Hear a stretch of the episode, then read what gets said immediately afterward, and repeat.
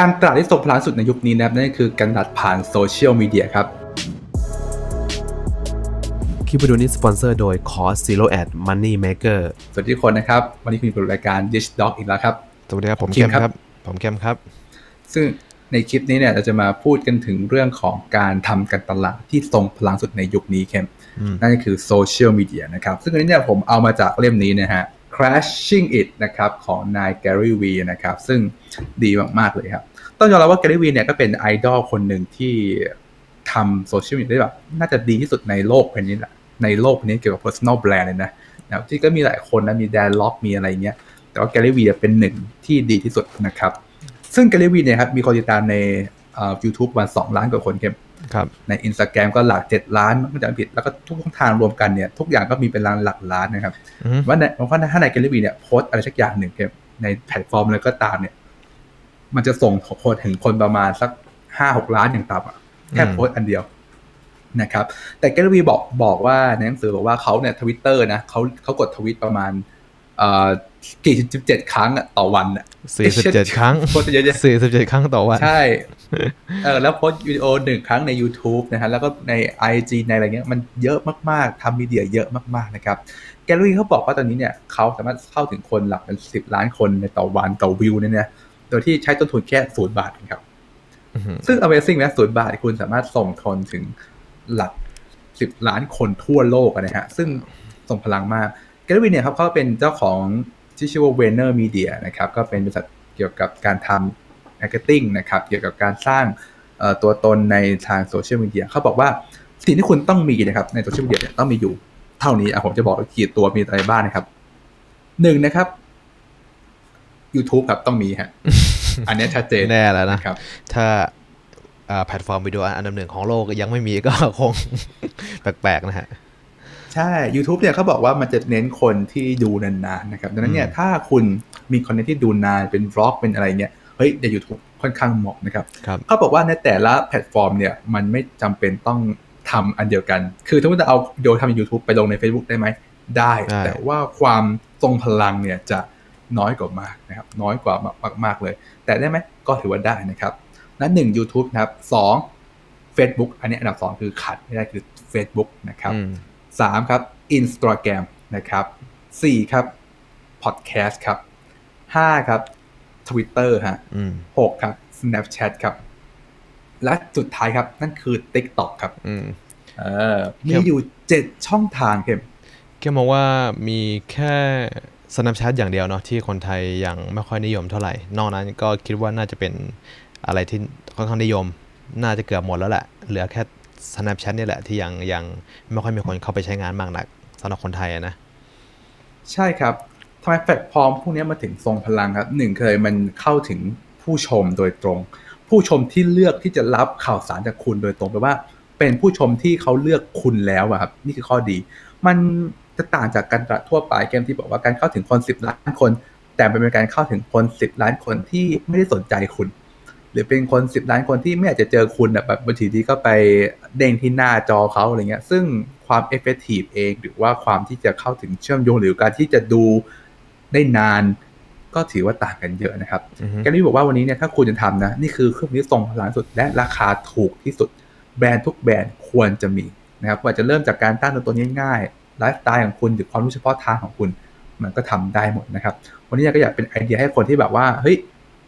อยากทำการตลาดนะครับ คุณจะเหอะการอัดโฆษณาเนี่ย ผมว่านะใครๆก็อัดได้นะครับ แต่มันคือการตำน้ำพริกละลายแม่น้ำเราอยู่ในยุคที่คนดูโฆษณาเยอะมากจนเบื่อจนเอียนแล้ว มันน่าเบื่อมาก แต่ว่าถ้าคุณมาสร้างตัวตนอย่างนี้ครับ คุณมีคนเห็นเป็นสิบล้านคนตอนอย่าง Gary Vee เนี่ยคุณคิดว่าถ้า convert เป็นค่าโฆษณา แบรนด์ของคุณจะได้ผลตอบแทนเท่าไหร่ ซึ่งแน่นอนมาแล้วมา ถึงแม้คุณจะไม่มีแบรนด์แต่ถ้าคุณดังเหมือน Gary Vee ได้ หรือดังแค่ครึ่งหนึ่งของ Gary Vee คุณก็รวยแล้วแน่นอนครับขอให้คุณไม่มีสินค้าขายก็เถอะนะครับเพราะความดังคุณมันจับต้องได้เลยครับ ประเด็นคือมันมันไม่ใช่แค่ความดังอย่างเดียวพี่กิมคือมันเป็นในเรื่องของ คือคิดว่ามามองว่าเป็น asset ที่เราสามารถที่จะใช้ได้ในอนาคตยาวๆเลยนะเรียกว่ายาวๆคิดมองว่าอีกสิบปีคนก็ยังจำ Gary Vee ได้อะต่อให้ YouTube อาจจะไม่มีแล้วก็ตามต่อให้แพลตฟอร์มอะไรมันเปลี่ยนไปก็ตาม แต่คือมันเป็นในเรื่องของแบบ เหมือนเราฝังชิปความทรงจำของเราอะไปในหัวคนอื่นเป็นสิบสิบล้านคนไปแล้วอะซึ่งในอนาคตเนี่ยมันเราเราจะสังเกตได้ว่าเฮ้ยดาราคนที่เขาดังๆอะไม่ว่าเขาจะทำอะไรก็ตามในในช่วงหลังๆอะเนาะคือหลังจากที่เขาดังแล้วอือะพี่คิม เขาก็จะค่อนข้างที่จะดังง่าย อย่างเช่นโหน่งอย่างเงี้ยโหน่งโหน่งโหน่งเท่งอือะมที่เราดูรายการตลกเขาก็เปิดร้านอะไรที่เป็นร้านก๋วยเตี๋ยวที่นครนายกเงี้ยมันก็ดังได้เพราะเขาจำได้เฮ้ยคนนี้คือโหน่งเว้ยมันก็แบบแค่มองว่าแอสเซทพวกเนี้ยมันมันเป็นสิ่งที่สำคัญแล้วก็ทรงพลังแล้วก็โอ้โหคิดมัน ประเมินราคาไม่ได้เลยอะคือ ไม่ว่าจะผ่านไปกี่ปีอะไรเงี้ยมันก็ยังยังอยู่กับเราอะเนาะต่อให้เราไม่ทำไอ้พวกใช่แพลตฟอร์มนี้แล้วก็ตามมันมันค่อนข้างที่จะคุ้มค่ามากใช่ครับนั่นคือพลังของ personal brand นั่นแหละครับ ถ้าคุณสามารถมีคนรักคุณได้หลักล้านคนนะกันเนาะแค่ล้านคนก็พอแล้วนะครับครับผมแล้วถ้าคุณไปทำอะไรทำ branding หรือโฆษณาสินค้าหรือไม่ถ้าเปิดร้านก๋วยเตี๋ยวอย่างคุณโหน่งก็ตาม คนก็จะตามไปกินนะครับนี่แหละคือพลังของ branding เราผมแชร์ของผมนิดนึงนะตอนแรกผมอะจะดังมาจาก YouTube เป็นส่วนใหญ่นะก็คือเราเริ่มต้นจาก YouTube นะครับแต่พอเราไปเอ่อทำใน Facebook ก็มีคนตามมาดู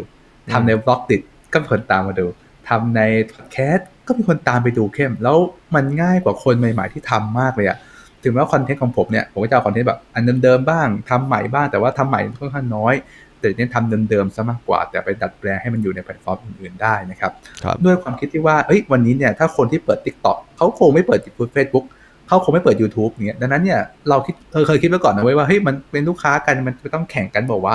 ถ้าเราไปลงช่องทางอื่นปุ๊บคนจะไม่ดู YouTube เราบอกว่าความจริงแล้วไม่ไม่ใช่ครับ คนเขาดู YouTube ก็คือจะดู YouTube คนที่ดู TikTok ไม่ดูใช่ TikTok ครับมันจะคนละกลุ่มกันเลย มันคือพฤติกรรมที่ต่างกันโดยที่ชนของผู้ใช้งานนะครับเออพี่เกมพูดถึง YouTube คือวันวันนี้ได้อ่านข่าวมาเนาะคือจากฟรอปนะครับอืมผมคือฟรอปเนี่ยเขาก็ไปเอา report จาก The Information มาพี่เกมคือจะพูดเนี่ยอืมคือเขาก็ไปเอา report มาว่าเฮ้ยอันนี้เป็นการคาดเดานะของ The Information มันเป็น report ของเขาอะนะเขาบอกว่า YouTube เนี่ยกำลังจะก้าวเข้ามา ทำแบบทำวิดีโอแบบเป็นระยะสั้นแบบ TikTok อะเออเป็นแนวตั้งแบบอืม TikTok อะเออคือคือสมมติถ้าใครที่ดูคลิปนี้อยู่อาจจะยังไม่เคยเล่น TikTok นะแกมองว่าสมมติถ้าคนที่แบบอาจจะเป็นแบบ20ไปปลาย30อะอาจจะเป็นส่วนที่ไม่ยังยังไม่ค่อยเยอะมากที่จะเล่น TikTok อะเนาะก็อยากจะให้ลองเข้าไปศึกษาดูนะครับ TikTok เป็นอะไรที่มาแรงมาก ตอนเนี้ย YouTube เขาบอกว่าประมาณปลายปี 2020 เนี่ย ก็จะกระโดดเข้ามาเอ่อลง TikTok อันนี้เป็นการคาดการณ์นะ แต่เขาคิดว่าน่าแต่คิดว่าน่าน่าจะ น่าจะชัวร์นะคือ YouTube คิดว่ามาก็แน่นอนเออก็น่าน่าน่าจะไป เขาบอกว่าใน report เนี่ย เดือนมกราที่ผ่านมาพี่พิมคือ TikTok โตขึ้น100%อะอืมเอ อแรงไหมแล้วสเกลมันใหญ่มากเลยนะโคตรแรงคือแบบมันแรงมากจนจน YouTube ต้องต้อง คิดว่าก็ต้องทนไม่ไหวกระโดดกระโดดเข้าไปแหละก็คือ สมมุติถ้าใครดูคลิปนี้อยู่นะครับ ก็ไปศึกษาในเรื่องของการทำวิดีโอแนวตั้งเนาะคือใช้มือถือของเราเนี่ยแหละง่ายๆ เพราะมือถือของเราเวลาถ่ายคือมันจะถ่ายแนวตั้ง แล้วเวลาเวลาเราเสพสื่อในพวก Tik t o อกแบบเนี้ยเราเราจะเสพเป็นแบบแนวตั้งไปเลยพี่คิม เราจะไม่กลับอืมข้างดูเลยนะเราจะดูแนวตั้งไปเลยอะไรเงี้ยก็แนะนำให้ใช่ให้ให้เราไปศึกษาในเรื่องของพวก แค่มองว่าใครที่ถ้าใครยังไม่เคยเล่น ก็ไปไปลองเล่นก่อน เราจะได้รู้ว่าธรรมชาติของ TikTok มันเป็นยังไง แล้วเราจะได้วางแผนได้ถูกว่าเฮ้ยในอนาคตเนี่ยเราจะเอ่อกระโดดเข้าไปเล่นยังไงได้บ้าง เราจะสร้างคอนเทนต์ในนั้นยังไงได้บ้างอะไรเงี้ยครับผมก็ลองเข้าไปศึกษาดูครับนะครับผมหัวใจโอเคคือการใช้งานให้ครบทุกช่องทางครับครับผมแกลเลวีบอกคำหนึ่งว่ามันมีแพลตฟอร์มใหม่ๆ เกิดตลอดนะครับ อย่างเช่นตอนช่วงนี้เขาก็แนะนำ TikTok นะ ว่าอืม TikTok มันเป็นมาแรงมากๆ เขาค่อนข้างเห็นอะไรบางอย่าง เพราะว่าการที่มีแพลตฟอร์มเกิดใหม่เนี่ย มันพื้นที่ค่อนข้างโล่งครับหมายถึงว่าคุณอาจจะเป็นคนแรก ๆ ที่อยู่บนหัวหาดนั้น เป็นผู้สร้างสรรค์คอนเทนต์คนแรกๆดังนั้นเนี่ยพอคุณสร้างคนแรกๆปุ๊บมันมีคอนเทนต์น้อยหมายความว่าเขาก็จะ suggest หรือแนะนำคอนเทนต์ของคุณให้คนอื่นดู ว่าคู่แข่งมันยังเริ่มน้อยนั่นเองนะครับครับผมโอกาสมีอยู่เสมอครับแพลตฟอร์มใหม่ๆต้องรีบกระโดดเข้าไป ลองใช้ลองเล่นดูนะครับแต่ว่าอย่าลืมครับต่อให้แพลตฟอร์มเขาแข่งกันตายห่าแค่ไหนก็ตาม คุณไม่ตายครับ นี่คือความเจ๋งนะคุณนะเราสร้างที่ต่อนี้เราคงกังวลเล็กน้อยนะว่าเฮ้ยยูทูบไม่จะมาว่ะถึงไหมฮะอืมเหมือนที่เราเหมือนเหมือน Snapchat อย่างเงี้ยมีฟังก์ชัน story ถูกไหมครับ IG ก็ทำใช่ Facebook ก็ทำ YouTube ก็ทำเป็นผมก็หนาวหนาวๆร้อนๆนะฮะ แต่สำหรับคนไทยหรือว่าคนทั่วไปในแกลลี่วีเนี่ยเฮ้ยใครทำแข่งก็ทำไปเถอะทุกแพลตฟอร์มทำเพื่อให้เข้าถึงคนได้จำนวนมากที่สุดอยู่แล้ว ซึ่งเราทำคอนเทนต์อะเออกลัวอะไรอะถูกปะก็ทำทุกๆแพลตฟอร์มไปเลยใช่ก็ทำแม่งทั้งหมดแหละครับคิดง่ายใช่ครับดังนั้นใครที่ทำตัวเองดังแล้ว ผมอยากให้คนเข้าไปทุกแพลตฟอร์มครับ จริงอยู่ว่าทุกแพลตฟอร์มมันอาจจะไม่ดังเท่ากับแพลตฟอร์มหลักหรอก เช่นผมดังจาก YouTube ถูกไหมอาจจะคนดูร้อยคนจาก YouTube ผมทำใน Facebook อาจจะได้มาแค่ 30 คนแทนที่เป็นร้อยคน double ถูกไหมแต่ไม่ใช่แค่มา 30 คน แต่พอถ้าคุณมองดีๆอะสามสิบคนมันก็ยังดีกว่าศูนย์คนนะถูกปะได้เพิ่มขึ้นสามสิบคนอะ แต่พอถ้าลงครบทุกช่องทางแล้วอาจจะเพิ่มถึงสามเท่านะครับ และประเด็นคือคุณไม่ได้รู้เลยว่าอนาคตนะครับช่องทางไหนคุณอาจจะโตได้มากกว่า YouTube หรือช่องทางหลักของคุณก็ได้ ใช่ครับผม มันเป็นไปได้ทางนั้นนะครับ ครับผม โอเค ก็หวังว่าคลิปนี้จะเป็นประโยชน์นะครับผมแล้วก็เอ่อ ขอฝากคอร์สฟรีเอาไว้ให้กับเพื่อนๆ ได้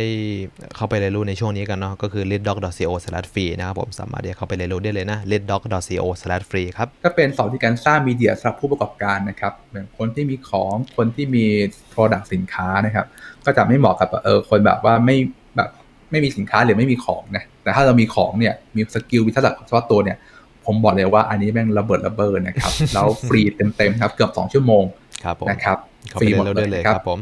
โอเคขอบคุณทุกคนที่นั่งฟังจนจบนะครับ ถ้าคุณชอบคลิปนี้อย่าลืมกดไลค์กดติดตามซีรีส์นี้ด้วยที่ชื่อว่าซีรีส์เริ่มต้นธุรกิจออนไลน์นะคครัรับบผมก็เป็นซีรีส์ที่ค่อนข้างเชิงลึกนิดนึงเนาะอาจจะแบบไม่ไม่โจ๊ะเท่าไหร่นะต้องขอไปด้วยแต่ว่าตั้งใจทำให้มันดีที่สุดจริงๆ ผมบอกว่าคุณจะได้ประโยชน์นะครับ ขอบคุณทุกคนแล้วเจอกันคลิปหน้าครับสวัสดีครับ สวัสดีครับ คลิปวิดีโอนี้สปอนเซอร์โดย Cost Zero Ad Money Maker